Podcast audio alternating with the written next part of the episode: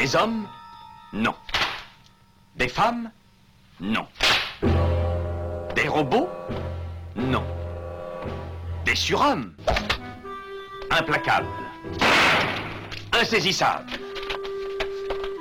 Invincibles. Insensibles. Aux ordres d'une super organisation criminelle.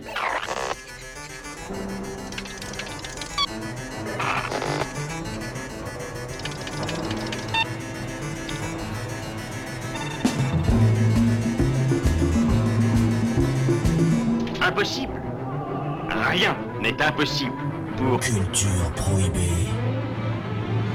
Bienvenue pour ce nouvel épisode de Culture Prohibée. Culture Prohibée, c'est l'émission hebdomadaire de la culture planète de Ciboulou, coproduite par Radiographite, graphite.net, et animée par l'équipe des films de la Gorgone, les films de la Gorgone.fr. Culture Prohibée, c'est aussi un profil Facebook et un podcast disponible sur différentes plateformes. Tous les détails sont sur le blog de l'émission culture-prohibée.blogspot.com. Oh, rien d'important. Ce qui est important, c'est que vous allez tous mourir.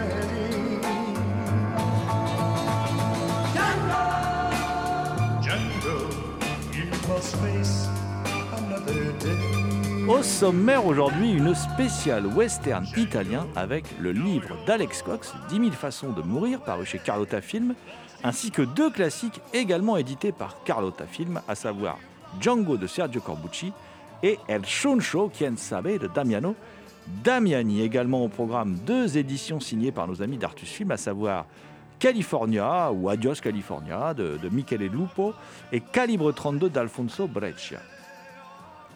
L'équipe de Culture Prohibée remercie Mathilde Gibaud, Kevin Boissezon et Thierry Lopez pour leur aide sur cette émission.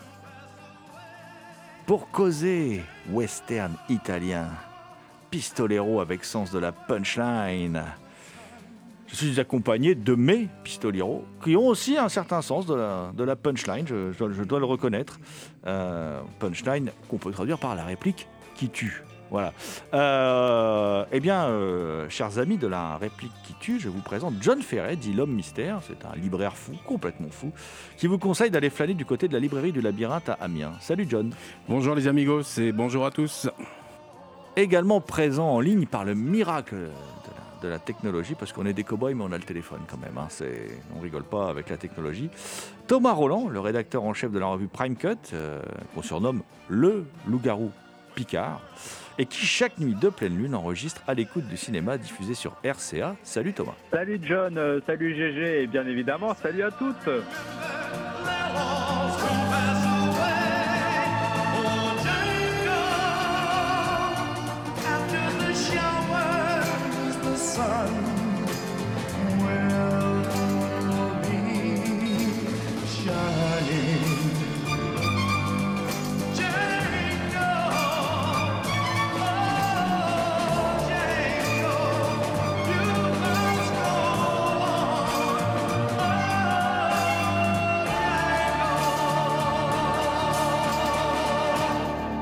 Débuter cette émission par, euh, non pas tout de suite les grands classiques, voilà, mais on va plutôt se, plonger dans euh, bah, ces plus petits westerns, ces westerns produits à la chaîne, parce que vous savez qu'en Italie, euh, on ne parle même plus de genre, hein, par moment on parle de, de de filon, Euh, c'est-à-dire que les Italiens, bah, dès qu'ils tiennent un truc, ils y vont jusqu'au bout et ils produisent à l'appel, à l'appel, à l'appel, et on trouve euh, eh bien, de la série A jusqu'au Z, hein, c'est-à-dire euh, du plus gros au plus petit budget, des films qui appartiennent au même genre. hein. Tous les genres produits en Italie ont connu cela.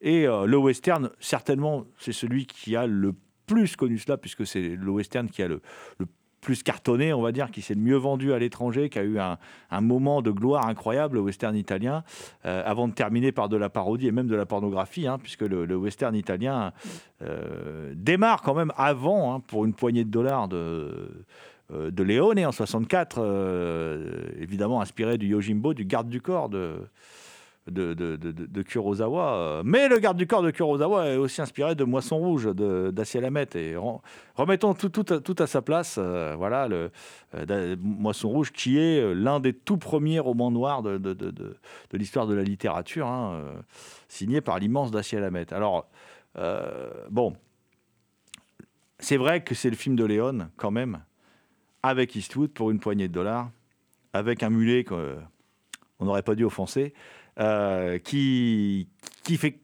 un carton incroyable. Film que personne n'attendait en fait avec un tel succès, que personne vraiment n'attendait, y compris Léonet, parce qu'il le, signe de son pseudo Bob Robertson. hein, voilà. Et, le film va, être un véritable succès. Je ne vais pas vous, dérouler tout l'historique du, du western italien, euh, rassurez-vous. Euh, mais à partir donc de, de, de- de 64, euh, l'Italie va se mettre à produire, donc souvent en coproduction avec l'Espagne et la France, hein, des westerns, des westerns en pagaille. Il va y en avoir plein. L'Italie va produire de toute façon plusieurs centaines de westerns, plus de 500 westerns sur, sur une quinzaine d'années. hein, c'est énorme. Et le, genre, au départ, les premiers, tout premiers westerns, on en reparlera peut-être tout à l'heure quand on parlera de Corbucci, euh, sont quand même d'inspiration assez classique. Euh, ils vont ensuite basculer à partir du film de Léon dans quelque chose de plus latin, de plus euh, avec une certaine sadisation des corps, une monstration plus importante, et puis aussi dans les personnages un côté très comment désinvolte, de l'humour, de l'ironie, Hum, voilà, et, et qui- d'ailleurs va pas être perçu tout de suite par la critique. Il va falloir longtemps avant que le western italien soit accepté euh, comme euh, quelque chose d'important dans l'histoire du cinéma. Bon, j'ai tout de suite aimé le western italien, mais bon, Euh, c'est peut-être parce que j'ai pas grandi avec John Ford. Je suis pas de la même génération que les critiques qui ont longtemps, euh, longtemps mis de côté le western italien et qu'on redécouvre aujourd'hui hein, grâce à des éditeurs donc comme Artus Film, comme Carlotta Film, qu'on redécouvre dans, des belles, euh, éditions. Et le genre va, va continuer qu'un cas, et puis à un moment, il va y avoir ce qu'on va appeler les westerns crépusculaires qui vont signer la fin du genre. Euh, comme Keomat, Castellari, dont on parlera puisqu'il il sort euh, euh, prochainement chez nos amis d'Ecstasy of Film, dans une édition qui s'annonce assez ultime, visiblement, et qu'on attend de pied ferme. Et puis, il y a cet Adios California, dont on va parler aussi dans quelques instants, qui fait partie de tous ces westerns un peu nihilistes, peut-être pas, mais en tout cas très désenchantés, très, très étranges, euh, très autres, très singuliers. Et puis après, le film va complètement s'enfoncer euh, dans le mode de la parodie, euh, surtout avec les Trinitas, tout ça. Trinita qui n'est pas forcément mauvais d'ailleurs, mais enfin bon, c'est- c'est-à-dire que vu que c'est ça qui marche, il va plus y avoir que des sous-Trinita. Enfin, ça, va tourner très vite en rond. Et puis, comme tous les genres italiens, ça va se terminer par de la pornographie aussi, hein, voilà, puisque il y aura des westerns. Érotico-pornographiques, euh, même, même l'icône italienne Rocco Siffredi euh, fera son western. Enfin, c'est Joe D'Amato qui le réalisera, mais bon, ça s'appelle Rocco et les sexes mercenaires. Mais avant d'en arriver là, il y a donc le film de Léon qui est, euh, qui est comment dire, qui fait un gros carton. Et dans la foulée, bah, il y a plein de petits films qui sont produits, dont ce calibre, calibre 32, euh, Killer Calibro 32. Je ne sais pas dire euh, 32 en, en- en italien, mais euh, il va y avoir doué à la fin, mais le, le- le- le 3, je ne sais pas. Euh, c'est réalisé par Alfonso Breccia. Alors, Alfonso Breccia, j'ai déjà eu tout loisir de, vous dire ce que je pensais en mal d'Alfonso Breccia, mais je, suis très, comment dire, agréablement surpris par les choix d'Artus Film, parce qu'en fait, ils arrivent à trouver des bons films de Breccia, comme quoi ça existe. Et euh, Calibre 32 en est un, sans, sans, aucun doute. Il faut dire aussi que Breccia, on voit là que c'est pas sa fin de carrière quand il avait plus de budget, plus de pognon et qu'il était obligé de faire des films avec trois bouts de ficelle. Là, on est déjà sur quelque chose euh, de plus consistant.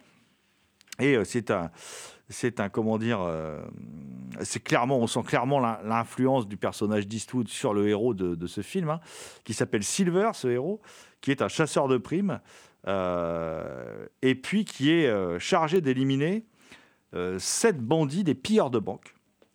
Et il découvre que ses employeurs ne sont autres que les bandits en question, en fait. Voilà. Donc on est totalement dans euh, l'es- l'esprit, euh, euh, dans l'esprit des Léones tout ça, enfin, totalement dans, cet esprit latin. Euh, et en fait, ces bandits l'utilisent pour régler leurs comptes euh, entre eux, voilà. Et mais on n'utilise pas Silver comme ça. Silver égale argent. Et Silver qui est interprété par un, Peter Lee Lawrence, un acteur plutôt charismatique. Euh, un acteur intéressant qui a, eu le temps de, faire des choses intéressantes hein, dans sa carrière, euh, mais qui est mort très jeune. Malheureusement, à cause d'une tumeur au cerveau, il est mort à 30 ans. Euh, il est né en 44, il est mort en 74, donc sa carrière a été très courte. C'est bête parce que franchement, il n'a pas un potentiel pour être le nouveau Marlon Brando, mais il avait un potentiel pour faire les héros un peu comme ça, euh, un peu frimeur, un peu, un peu comment, très italien, quoi, voilà, très, un peu narquois, voilà. Et euh, il- est connu quand même parce que dans et pour quelques dollars de plus, c'est lui qui fait le beau-frère de Lee Van. Voilà, c'est le beau-frère de Mortimer en fait. euh, donc, euh, et, et il tourne quand même. Alors, il est mort à 30 ans, mais il tourne quand même dans une trentaine de films, hein, donc il est très demandé. Euh, dont le, le, Giallo, presque Giallo, enfin le, singulier Amour et mort dans le jardin des dieux, euh, qui est un film euh, de Sora Sca- Scavolini, qui est euh, avec Erika Blanc, qui est un film qui jouit d'un certain culte aujourd'hui. et, donc, Peter Lee Lawrence, il interprète ce, Silver, ce chasseur de primes plutôt charismatique, mais qui est surtout, surtout un amateur, c'est pour ça que je le disais en intro de l'émission, de punchline. Voilà. D'ailleurs, le, verbe est une arme pour lui, parce qu'en fait, il a une particularité, ce Silver. Euh, il ne tue qu'en état de légitime défense.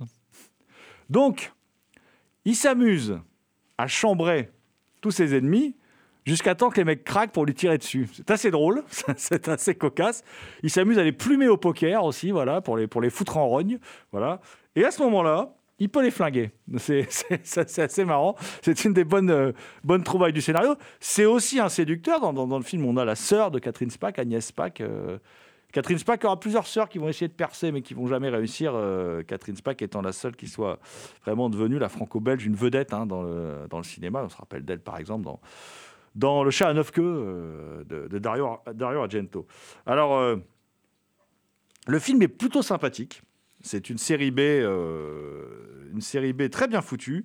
Euh, bah, c'est en scope, c'est un très beau scope. Euh, et, la, photo de Fausto Rossi est très belle. Voilà, les couleurs sont éclatantes. Je pense que c'est aussi dû à la qualité de la copie qui est proposée là par, par, par Artus. hein. Et puis, il y a une petite chanson de Robbie Poitvin. Et oui, ça ne se refait pas. euh, euh, compositeur quand même de la musique de l'incroyable T'as le bonjour de Trinita. hein, voilà, hein, euh, mais qui, nous fait une chanson un peu à la, à la Ringo. voilà, des chansons comme on aime bien, voilà, qui, vient rythmer le film, surtout la fin du film.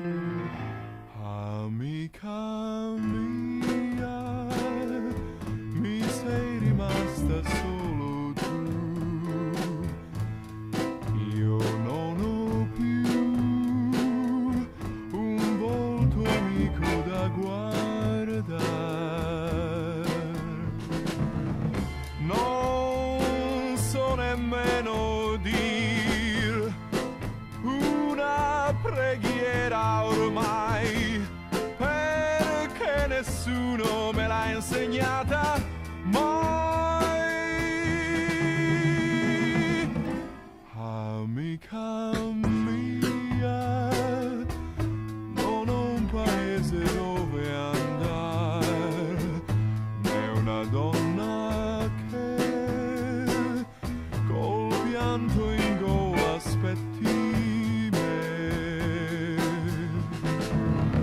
Di ciò che ho fatto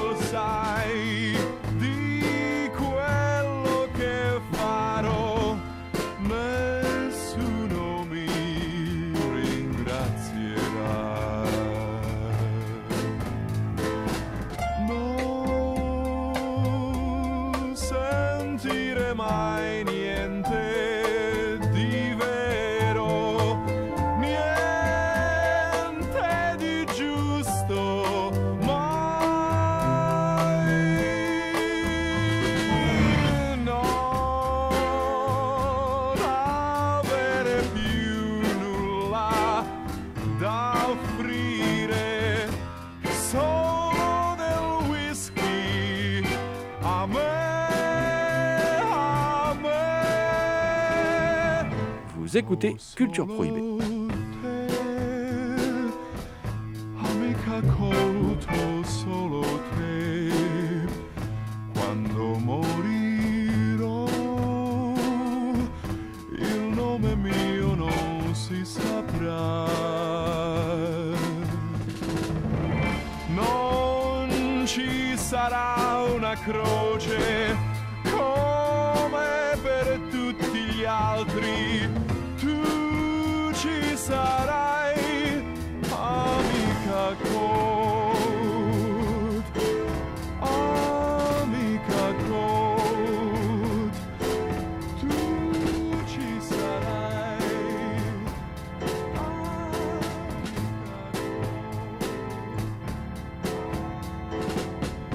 Et il y a quelques scènes euh, assez marquantes. Il y a un moment, il y a une bagarre entre, euh, entre comment dire, l'énorme Nello Pazzafini, qui est un monstre de presque 2 mètres, comme ça, contre notre Peter Lee Lawrence. Il y a, il y a euh, comment dire, euh, une belle tension qui est retranscrite dans les parties de poker. Il y, a- tout. Il y a les duels, euh, il y a les femmes, il y a, il y a- tout ce qui fait le sel d'un petit western de série, euh, très bien emballé. Et euh, c'est franchement. C'est franchement un film, euh, un film assez, assez chouette que je vous recommande. Euh, Vous allez passer un bon moment à regarder ce film. J'ai été très agréablement surpris par ce film. Je ne cesse, grâce à Artus Film, de réévaluer quand même Alfonso Breccia, qui a quand même fait, du coup, je dois bien l'avouer, quelques films fort honorables, comme ce Calibre 32, donc disponible chez Artus Film. Alors chez Artus Film, ils nous sortent aussi un autre film. Euh, un autre film qui, moi, qui me tient à cœur, c'est un film que je, je connais depuis longtemps hein, et qui, je pense, tient à cœur aussi pour le, connaître un peu euh, à, Thierry Lopez, hein, l'un des, des deux, des deux dirigeants d'Artus Film. Euh, c'est Adios California, là qui est sorti sous le titre California, qui est son titre euh, anglo-saxon, je crois, qui est un western tardif. C'est un western de 77, donc si je ne m'abuse, il y a eu Keoma l'année d'avant. Je crois que la même année, d'ailleurs, Manaya Lomalache euh, avec Maurizio Merli de, Martino, si je ne m'abuse, qui est quelque chose aussi, euh, et western qui se passe constamment dans la boue, voilà, euh, et qui est un très bon western aussi. Et Adios California, c'est un film dans lequel on retrouve euh, Giuliano Gemma, Giuliano Gemma, le bondissant Giuliano Gemma, super acteur italien qui est un peu présent dans tous les films du, réalisateur, enfin dans beaucoup de films de ce réalisateur, qui est Michele Lupo. Michele Lupo, c'est pour moi un mystère parce que c'est un très bon metteur en scène.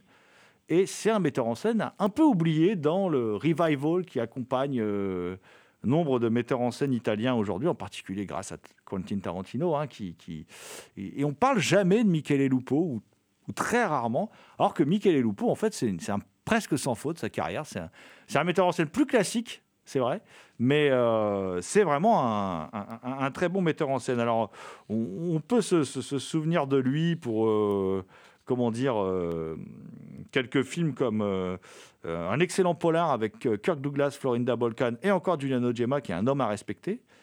Qui, avait fait les, joies des vidéoclubs à l'époque, est un très très bon polar, très carré, très costaud. Euh, ben et Charlie, méfie-toi, Ben, Charlie veut ta peau aussi, autre très bon western. Alors, faut pas se fier au titre parce que le, western en fait est beaucoup moins euh, drôlatique que ce que peut laisser d'entendre le titre. Euh, le très bon, à mi-chemin entre, la parodie aussi- euh, entre la parodie et puis le film plus sérieux, L'homme au nerf d'acier, hein, un polar avec Tonilo Bianco et Lee Van Cleef, qui est vachement bien aussi, qui avait été diffusé dans le cinéma de quartier de, Jean-Pierre Dionnet, qui lui, je pense, Jean-Pierre Dionnet, si nous, s'il nous écoute, lui, il sait que Michele Lupo est un bon metteur en scène parce qu'il il a passé du Michele Lupo dès, dès qu'il le pouvait. Et puis il y a le méconnu The Weekend Murders, qui est une parodie de Giallo absolument savoureuse. euh, voilà, et il serait temps que Michele Lupo bénéficie euh, d'un travail éditorial de qualité. Et donc je remercie Artus d'avoir sorti Adios California, qui est donc ce western tardif qui le, pitch est très simple, hein, l'histoire est très simple. C'est la fin de la guerre de sécession. Giuliano Gemma, il, est, euh, comment dire, c'était un soldat euh, sudiste, donc c'est un perdant. Voilà. Et il est. on devine tout de suite, c'est un type plutôt sympathique. Parce que dès le début, il sauve un chat d'un funeste destin. Parce qu'il faut savoir que ces soldats sont affamés, ils sont. euh, ils sont voilà. euh, et, ils veulent manger le chat, en fait, hein, tout simplement, puisque bah, ils n'ont rien à bouffer, quoi. Et euh, on leur propose de bosser pour que dalle. Les nordistes leur proposent de les embaucher, de les faire bosser pour que dalle. Et ils les traitent comme de la merde, quoi. Voilà. Ce sont les vaincus. Alors, et tout de suite, il y a Miguel. Alors, Miguel euh, acteur qu'on a un peu oublié aujourd'hui, mais qui était un vrai second rôle euh, habituel du, cinéma italien, qu'on peut voir dans Suspiria, par exemple, d'Argento. qui est- C'est le beau gosse dans Suspiria d'Argento, qui est, voilà, qui est- c'est plutôt un beau mec, hein, voilà, et, tête de jeune premier, un peu, voilà. Et qui, euh, mais il a fait plein de films, hein, euh, tout ça, il a beaucoup tourné. Et, et donc, Miguel Bosé qui se met à lui coller au basque, hein, qui veut rentrer au pays avec lui. Euh, bon, et, Gemma, même si au début il sauve un chat, est pas très sympathique en fait. Il est pas très sympathique, il veut pas euh, voyager avec lui. Puis bon, il fait contre mauvaise fortune bon cœur. Ils finissent par partir à deux, ils prennent la route, et puis euh, bah, il se passe quelque chose de, dramatique, et ce qui fait que Gemma va devoir aller annoncer à la famille de ce jeune homme en fait que, euh, eh bien, il est mort. Voilà, il, il est mort et va débuter euh, bah, toute une série de parce qu'évidemment. euh, Gemma va pas se laisser faire non plus. Quoi. Il va tomber amoureux de la sœur de ce jeune homme. Les parents vont un peu l'adopter. Les parents, quand même, excusez du peu, le père, c'est William Berger. Voilà, c'est quand même pas n'importe qui, William Berger. Grand acteur de, de son époque. Un peu oublié aussi aujourd'hui. hein. Pourtant, il a tourné pour tous les plus grands. Et il a eu des rôles très importants. On pense au rôle de Charlie Siringo, euh, comment dire, le, dans Faccia Faccia, le dernier face à face, c'est un rôle sublime hein, de, de Berger. Il y en a eu d'autres. hein. Euh, et il fait un vieux monsieur très digne, très, euh, comment dire, très touchant. Et touchant, c'est vraiment ce qui peut, ce qui peut ré- résumer ce film, qui est un film qui joue des contrastes. La musique est un peu étrange, euh, presque moderne. Elle contraste avec euh, euh, les images qui nous sont données. Les images sont d'un teint blafard. c'est un film qui pue le désenchantement, la, défaite. Voilà. Et, et c'est pas une question de prendre fait et cause pour les sudistes ou quoi que ce soit. hein, C'est juste que les types sont des soldats battus. On, on parle jamais d'idéologie en fait dans le film. Enfin, pas d'idéologie. En fait, je pense que ce que veut montrer le metteur en scène, il veut faire une analogie, je pense, avec le Vietnam et euh, le retour au pays des soldats, euh, des, perdants. Voilà. Et je pense que c'est ça qu'il veut montrer dans le film, parce qu'en fait, c'est vraiment ça le, fond du, film, quoi. C'est euh, les vaincus. Comment on traite les vaincus euh, après un conflit? Alors. on sent aussi que Lupo, en 77, a vu Pékin pas, donc il insère pas mal de, de ralentis dans les scènes de violence. C'est pas toujours bienvenu, malheureusement, mais sinon, le, film reste, pour moi, assez. C'est un des tout meilleurs derniers grands westerns italiens euh, produits, euh, produits en Italie. Euh, et il y a une scène qui est particulièrement, particulièrement mar- marquante où Giuliano Gemma donne un, bon coup de poing dans la, dans la tronche d'un type qui est en train de boire à la bouteille et la bouteille lui explose à la- à la- à la tronche au mec. On se croirait dans le, dans le privé de Robert Altman avec ce- cette scène du verre là. Et c'est une scène vraiment très très impressionnante. Et euh, bon, c'est un grand film mélancolique, euh, grand film désenchanté. Et euh, moi, je vous le conseille vivement. C'est disponible chez Artus Film sous le titre donc California.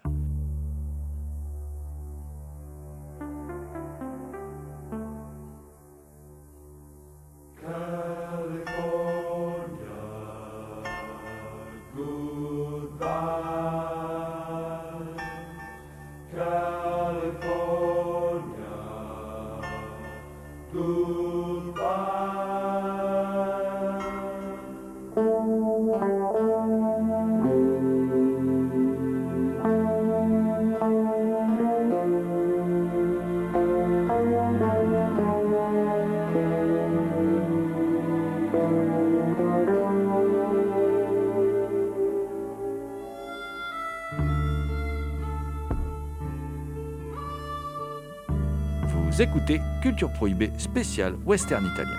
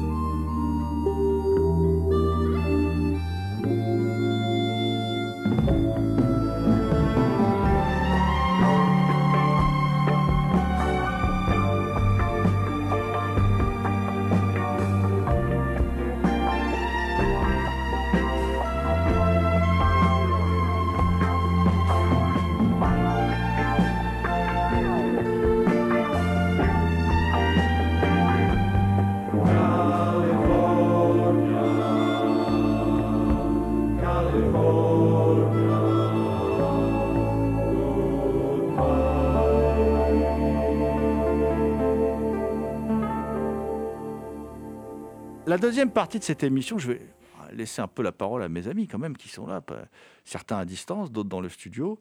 Euh, juste avant, je vais vous parler d'un livre. On va surtout vous parler du travail éditorial de Carlotta Film, qui a décidé de, de consacrer, c'est super, hein, une sorte d'événement western euh, pour cette fin d'année 2021, puisque à la fois en Blu-ray et au cinéma euh, ressortent en édition prestige euh, Django de Corbucci et El Chuncho de Damiani en version intégrale pour la première fois en Blu-ray et un livre. Et moi, je vais vous parler du bouquin avant de vous laisser parler des, de ces deux classiques que sont euh, Django et El Chuncho.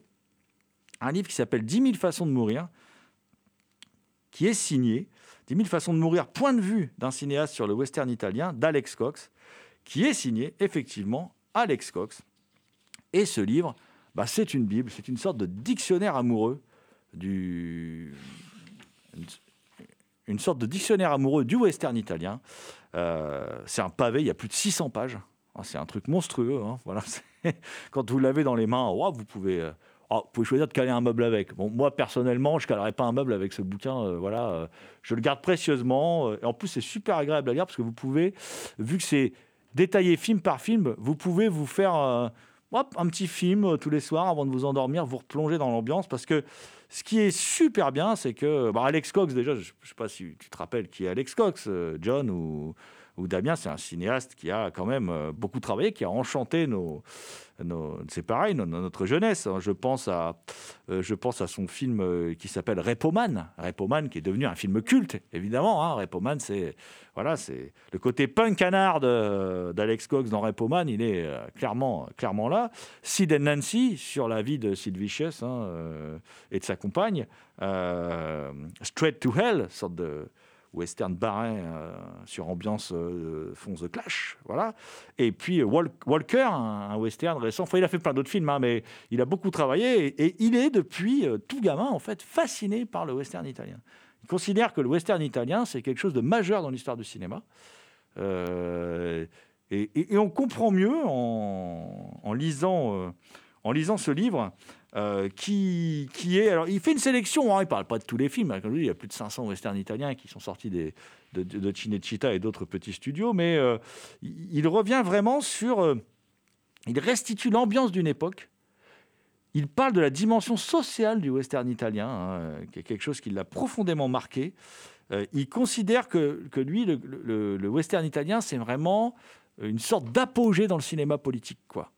Voilà. On n'est pas étonné d'ailleurs qu'il adore El Chuncho, hein, parce que dans les Blu-ray, c'est lui qui présente El Chuncho, c'est lui qui présente Django. Django, Corbucci, c'est un nanar, voilà, on le sait tous. hein, euh, et et- euh, El Chuncho, c'est écrit par Franco Solinas. C'est pareil, hein, militant d'extrême gauche, euh, qui d'ailleurs, El Chuncho, si on regarde bien, c'est une construction très intelligente, puisque euh, à la fin, on prend tous parti pour Chuncho, quoi. Voilà. Alors qu'au départ, pas forcément. Et c'est vachement, c'est vachement intéressant. Alors, il parle de tout ça. Il parle aussi des. Dans son bouquin, il retrace tout. Il, rentre dans les détails parce qu'en plus, il a, plus, il, a pu pardon, rencontrer certains metteurs en scène, il a pu échanger avec eux. Donc, c'est à la fois un mélange de ses souvenirs, son analyse critique. Mais comme c'est un cinéaste, ce qui est intéressant, c'est qu'il développe aussi toute la partie production, tout ça. Donc, il développe des trucs sur des magouilles des producteurs, des histoires avec les acteurs pas possibles et tout ça.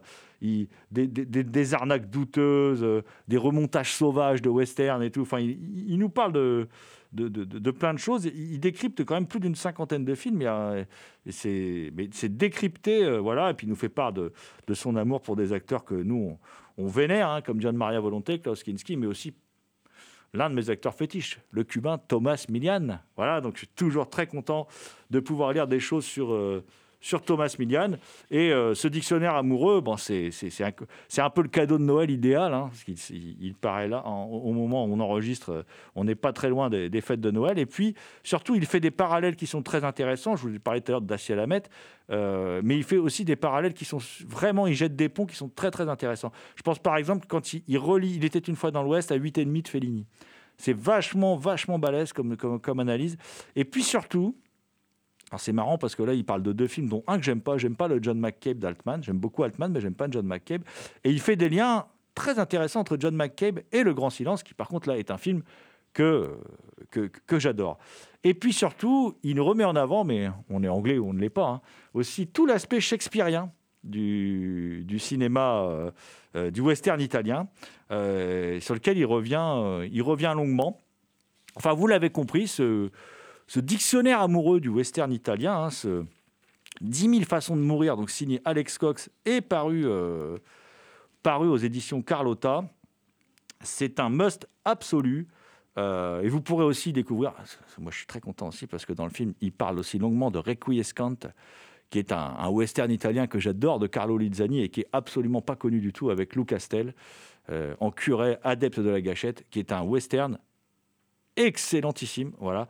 Donc moi je suis très content. Voilà. Donc je vous conseille de, lire ce livre. Euh, on n'est pas toujours d'accord avec ses analyses. Il a des partis pris, euh, voilà, en particulier sur euh, certains, certains films de Corbucci, il n'est pas tendre, hein, euh, qu'il trouve pas terrible. Mais enfin, je vous laisse découvrir tout ça. Donc, un incunable, d'ores et déjà, pour tous ceux qui aiment le western italien, 10 000 façons de mourir d'Alex Cox, paru chez Carlotta Film.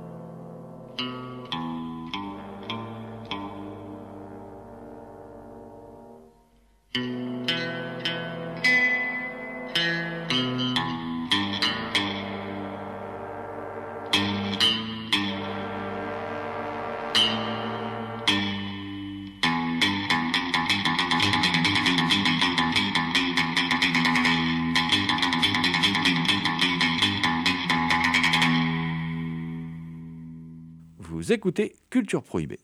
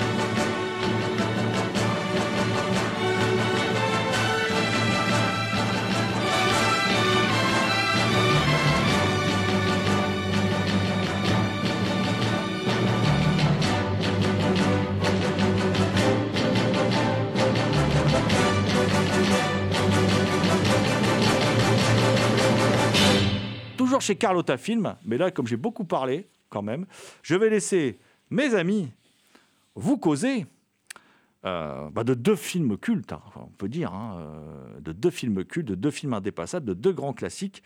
Euh, le Django de Sergio Corbucci en 66, qui vient donc deux ans après, après le- le- comment dire, le Pour une poignée de dollars de Léoné, et qui est, avec Pour une poignée de dollars, le, deuxième film qui va s'imposer comme un film euh, euh, de référence pour tous les amoureux du western et qui va faire, euh, comment dire, qui va marquer l'histoire du cinéma, puisque à partir de là, on va dire qu'en Italie, il existe trois Sergio.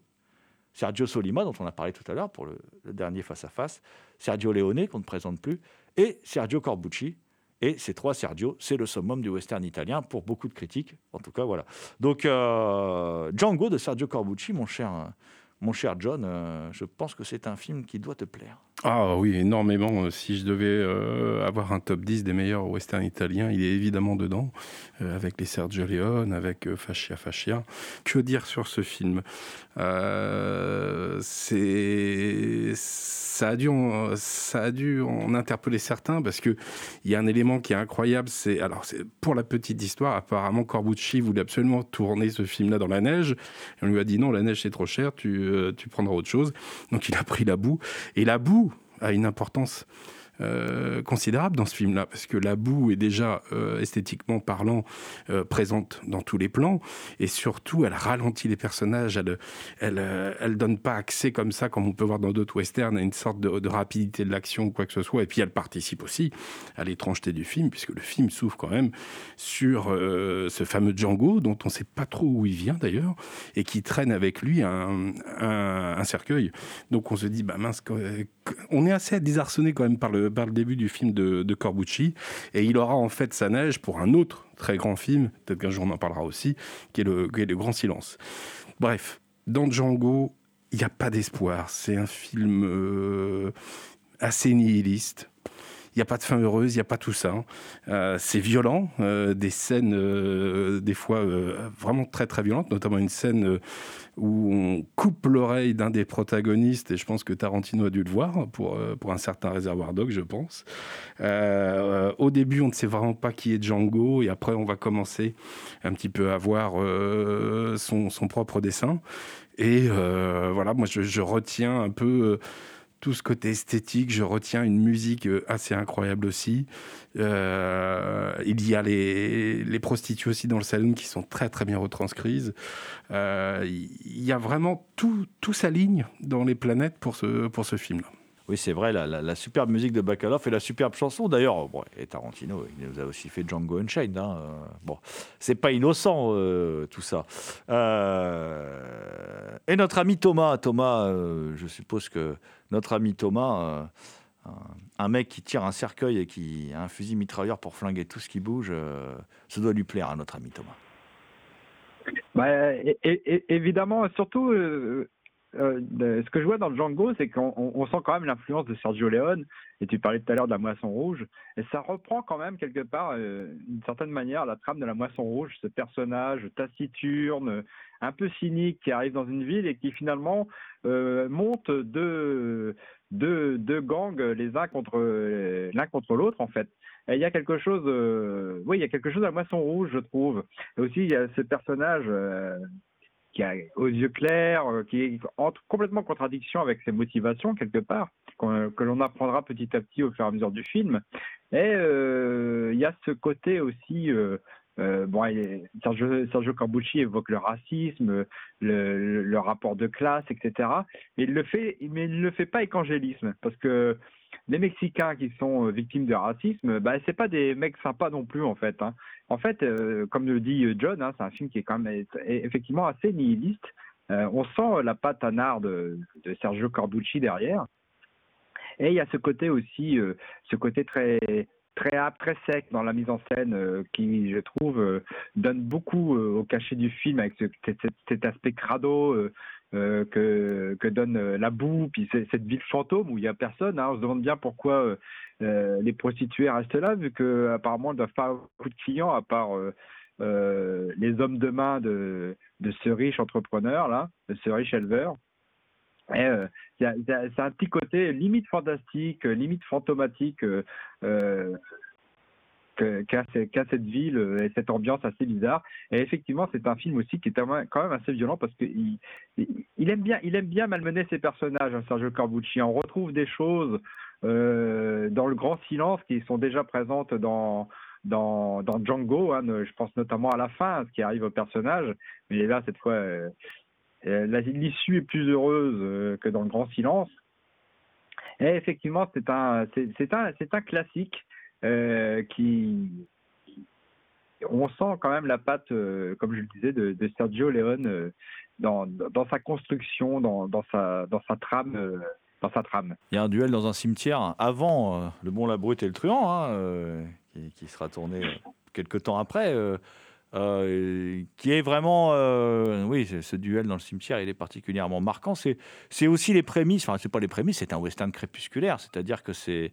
On est déjà dans ce qui va devenir le western italien fin des années 70, on est dans un western très crépusculaire. euh, c'est un western qui sent la fin du monde, quoi. Dès le début, il arrive, euh, dit, il sauve, euh, il le dit lui-même, une putain pestiférée, faut pas y toucher parce que sinon je vous, je vous descends tous. Enfin bon, voilà, ça, ça rigole pas du tout. Et euh, puis Franco Nero est excellent. Enfin, euh, on n'a pas cité son nom depuis le début, c'est Franco Nero qui interprète Django. Il est, il est sensationnel avec son regard bleu azur. Où le directeur de la photo filme tout le temps ses yeux bleu azur parce qu'il a, c'est vrai qu'il a, il a, il a un regard tout à fait particulier, inoubliable. Franco Nero, voilà. Mais je retiens un truc, moi aussi, c'est le premier règlement de compte euh, qu'il y a dans, le bar où euh, la violence comme ça va exploser d'un seul coup, d'un seul, puis très vite parce qu'il tire comme ça derrière. Cette première séquence ou cette deuxième séquence de, tuerie est d'une rapidité folle. Oui, cette scène où il tire par l'arrière, là, comme ça, là, fa- fa- fatalement marqué. hein. je me rappelle à la première vision du film.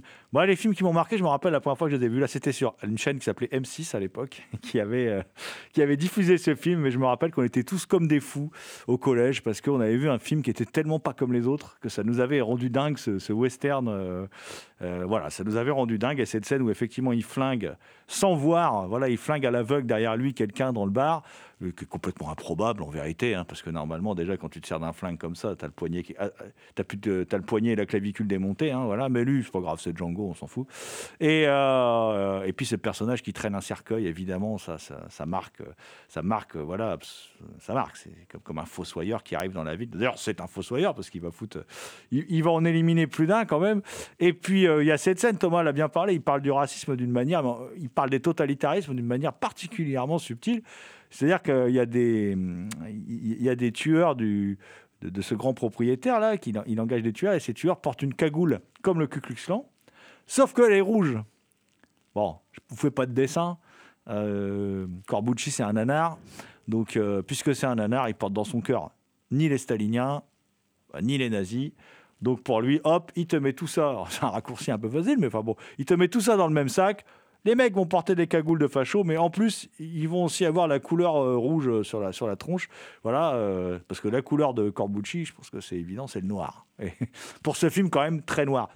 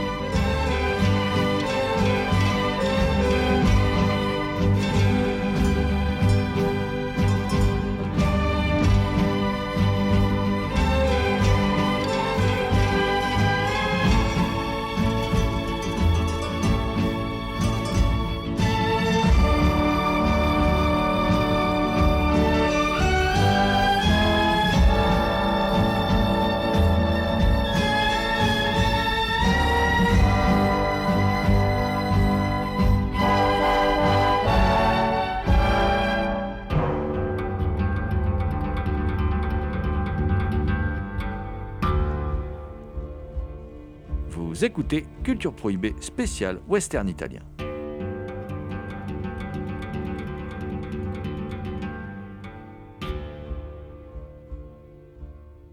Autre film. Alors là, on est dans autre chose encore. euh, qui est sorti chez Carlotta, euh, c'est différent hein, dans, dans le traitement, dans les moyens aussi. Je pense que c'est un film beaucoup plus fortuné, évidemment, euh, et beaucoup plus écrit parce qu'il est écrit par Franco Solinas. Parce que quand même, Django, c'est quand même un film où il n'y avait pas de script au départ. hein, c'est écrit au jour le jour. Il faut, faut quand même le savoir. Ça en dit long quand même. euh, C'est énorme, quoi.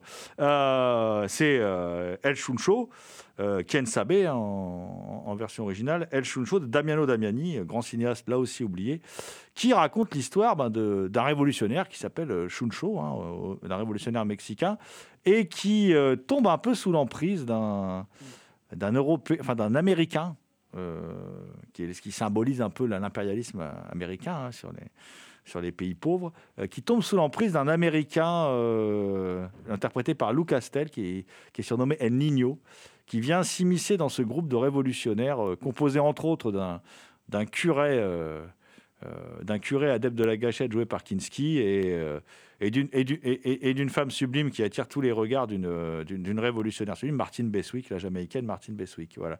Donc c'est euh, El Funcho, c'est vraiment, euh, je crois, John, on peut le dire, euh, un immense classique du, du western tout court d'ailleurs. hein, voilà. Oh, oui, tout à fait. Western euh, classique, certes, mais alors western halluciné surtout. Euh, il faut voir euh, le, découpage du film et surtout la photographie où tous les visages sont comme ça burinés au soleil, des yeux incroyablement injectés. Enfin, il y a une sorte comme ça de fièvre qui traverse le film et surtout sur Gian Maria Volonté. Alors là, pour le coup, qui, qui réalise un rôle, enfin qui compose un rôle incroyable d'un mec d'une jovialité, mais en même temps qui peut se révéler assez menaçant et euh, qui, lors d'une scène, je me rappelais plus de cette scène-là, mais elle est assez incroyable, où un de ses compagnons euh, veut apparemment faire la peau de, de Lou Castel, et ni une ni deux, il sort son flingue et le descend. Et là, on a compris à ce moment-là, euh, alors. Certains diront peut-être qu'on y voit une image un peu euh, attirance homosexuelle par rapport à ça. Je sais pas quoi en faire, mais en tout cas, tout du moins, on est à ce moment-là du film sûr et certain que Lou Castel euh, a une, influence incroyable sur ce mec-là euh, et sur toute sa bande. Donc voilà, il y y a ça. Il y a Klaus Kinski dans une scène incroyable où il balance, il flingue à tout va. Et puis en plus, il a l'image de ce curé, donc un curé qui pour le coup est peut-être le personnage qui est le plus dévoué à sa cause. Parce que euh, Gian Maria Volonté, bien que euh, se disant euh, révolutionnaire, a quand même un petit esprit mercantile pour vendre des, des choses. Mais je trouve que Klaus Kinski, lui, Il, il évolue le personnage. C'est c'est ça qui est intéressant. Le personnage de volonté, il évolue. C'est-à-dire, au départ, il nous est présenté comme un type qui profiterait un peu de la révolution. c'est ça. Mais en fait, il est quand même animé d'idéaux. Et ça, on le découvre au fur et à mesure de la progression du récit. Euh, et ça, je trouve ça intéressant. Ouais, bah, tout à fait intéressant euh, là-dessus. Euh, alors après, il y a Martin Beswick. Donc Martin Beswick, pour, pour ceux qui connaissent, ou même ceux qui connaissent pas, découvrez cette, cette femme incroyable, d'une beauté. Alors là, encore plus, dans, dans ce western-là, je trouve que le chapeau et puis le côté western, lui... Alors qu'est-ce qui ne va pas à Martin Beswick Ça. Et... Après, j'avais une, moi une réflexion, mais peut-être que je vais trop loin dans ça, mais je ne sais pas pourquoi. L'assassinat, en fait, du général Elias euh, par... euh, Alors, est-ce que je spoil ou pas? Je sais pas. C'est pas grave. L'assassinat du général euh, Elias par, par Lou Castel me fait, moi, terriblement penser un peu à un JFK, c'est-à-dire ce côté où on va le prendre de loin sur une lunette. qui plus est, Jeanne-Marie Volonté découvre la fameuse balle du prochain délit. Il y a un côté comme ça, je ne sais pas pourquoi ça m'a fait penser à JFK, mais peut-être que je vais trop loin dans cette analyse-là, je ne sais pas. En tout cas, ça reste, moi, pour moi, un, dans, dans le top 10 de mes westerns italiens préférés. Et il y a une fièvre là-dedans que j'adore. A Bullet for the General, qui est un des titres aussi de, euh, du, du film. Euh, on va écouter notre ami Thomas, qui, je crois, aime aussi beaucoup les révolutionnaires mexicains. Effectivement, c'est un film euh, euh, qui met en accusation euh, euh, l'ingérence états-unienne sur, euh, sur les pays d'Amérique latine. Et euh, je sais pas, je pense que le film est assez parlant par rapport à ça, est assez euh, acide, hein, euh, notamment par ce personnage de, El Chucho qui, qui est montré un peu comme un, comme un paysan, un paysan un peu, un, peu brute de décoffrage, hein, puis qui finalement, comme tu l'as dit, GG, on va découvrir à la fin que il a plus d'idéaux qu'on ne, qu'on ne pouvait le croire, que pouvait le croire surtout cet Américain qui se croit bien au-dessus de tout le monde et qui passe, euh, qui n'hésite pas d'ailleurs à couper les queues tellement il se croit au-dessus de tout le monde. Moi, je reproche un peu au film, c'est que je trouve qu'il est un, poil long. Euh, je trouve qu'il y a quelques longueurs, mais sinon, euh, effectivement, c'est l'un des fleurons du cinéma du western italien. Ah bah, bah, un poil long, je partage pas ton avis. hein. Après, après, je trouve que, je trouve qu'il y a une grande maîtrise dans la mise en scène. C'est-à-dire que euh, je, trouve que, par exemple, bah, tous les tous les révolutionnaires sont toujours filmés dans des plans amples où ils prennent place dans un de grands espaces, tandis que tous les soldats, tous les bourgeois aussi, cette famille bourgeoise, à un moment, ils vont s'inviter à un repas, sont filmés dans des cadres étriqués. Parce qu'on n'a pas parlé de ça. Dans Django, c'est pareil, il y a le 4 tiers qui est utilisé aussi de manière très intelligente, où on compresse comme ça, on enferme les personnages dans quelque chose. Enfin, il y, a vraiment de la mise en scène qui est très très maîtrisée. Euh, moi, j'aime bien cette version complète, d'ailleurs, parce qu'il y a des éléments très importants qu'on découvre sur Shuncho. Euh, c'est que, par exemple, à un moment, et c'est là qu'on découvre déjà, même au mi-temps du film, que c'est pas du tout un type en fait euh, qui, qui, prend la révolution, qui, qui, se moque de la révolution, parce qu'à un moment, il, est question de, de trouver un nouveau leader dans, dans la communauté des révolutionnaires. Et on lui propose à lui. Et il pourrait asseoir sa domination, il pourrait profiter, rester là, profiter du pognon, des, femmes, tout ça. Enfin, il a tout à portée de main. Et lui il dit, mais moi, je ne peux pas être un leader, je ne sais pas lire. Il vous faut, il vous faut un leader qui sache lire. Et donc, il cherche un type qui sait lire. euh, bon, on découvrira plus tard dans le film qu'il ne sait pas forcément se battre, mais il sait lire. Voilà. Donc, euh, et ça, c'est intéressant aussi. euh, C'est vrai qu'il y a cette sorte de bienveillance en disant je préfère que vous soyez entre de bonnes mains plutôt que d'avoir quelqu'un qui ne sait pas lire et ni écrire. C'est vrai qu'il y Oui, oui, ce c'est pour ça qu'on peut se demander. Après, je sais pas, moi, sur l'attirance homosexuelle, je ressens pas ça dans le film. Autant on le ressent très fort dans Fatia, Fatia, le dernier face-à-face de, de Solima, mais là, c'est tellement évident. C'est comme le nez au milieu de la figure. Euh, autant là, on. Je, je, je, pense pas. Je pense qu'il y a une sorte de, fascination-répulsion euh, et que surtout, il y a. euh, euh, comment. il se fait embobiner, en fait, par ce Nino. Il se fait embobiner. C'est simplement ça, en fait. Il se fait embobiner par ce personnage, ce, ce beau parleur, ce, ce- ce- ce personnage assez charismatique, en plus, il faut le reconnaître. Ouais, mais attention, c'est sûr de lui aussi. Tout à fait, mais euh, le El Niño, en fait, euh, utilise un subterfuge dans l'attaque, la première attaque du train, pour intégrer en fait son équipe. Mais c'est quand même incroyable la place qu'il va prendre au fur et à mesure que le film se déroule. Et par rapport à cette scène-là, on s'est dit, le mec arrive quand même à buter un de sa compagnie au profit d'un mec qu'il a euh, juste vu euh, sur une attaque de train, quand même. C'est sûr, mais c'est aussi le mec qui va apporter des armes à la Révolution. Oui. Et qu'est-ce qui est le plus important La Révolution ou l'amitié? Et ça, c'est intéressant, ça, de, de, de, de- voir comme ça. euh, parce qu'on découvre qu'en fait, Shuncho, l'amitié, ça compte pas tant que ça pour lui. Ce qui compte plus que, plus que tout, c'est ce que montre le final. C'est- ce qui compte plus que tout, plus que le pognon, plus que l'amitié, plus que les femmes, c'est la Révolution. Et, et voilà, Ken Sabe.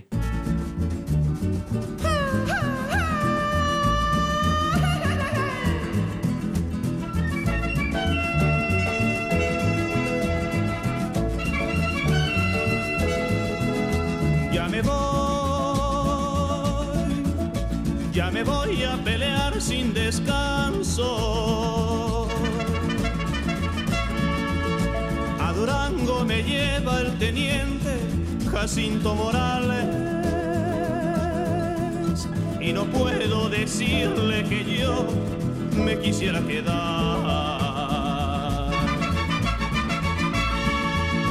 Porque yo me quisiera quedar en mi pueblo. Con Panchita que tanto me hizo sufrir y llorar. Pues prefiero quedarme muriendo que hacerme matar.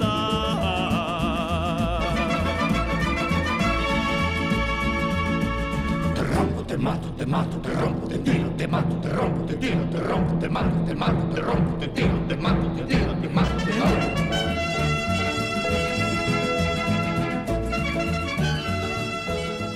C'était Culture Prohibée, une émission réalisée en partenariat avec Radio Graphite, graphite.net et la revue Prime Cut. Plus d'infos sur theextasyoffilm.com.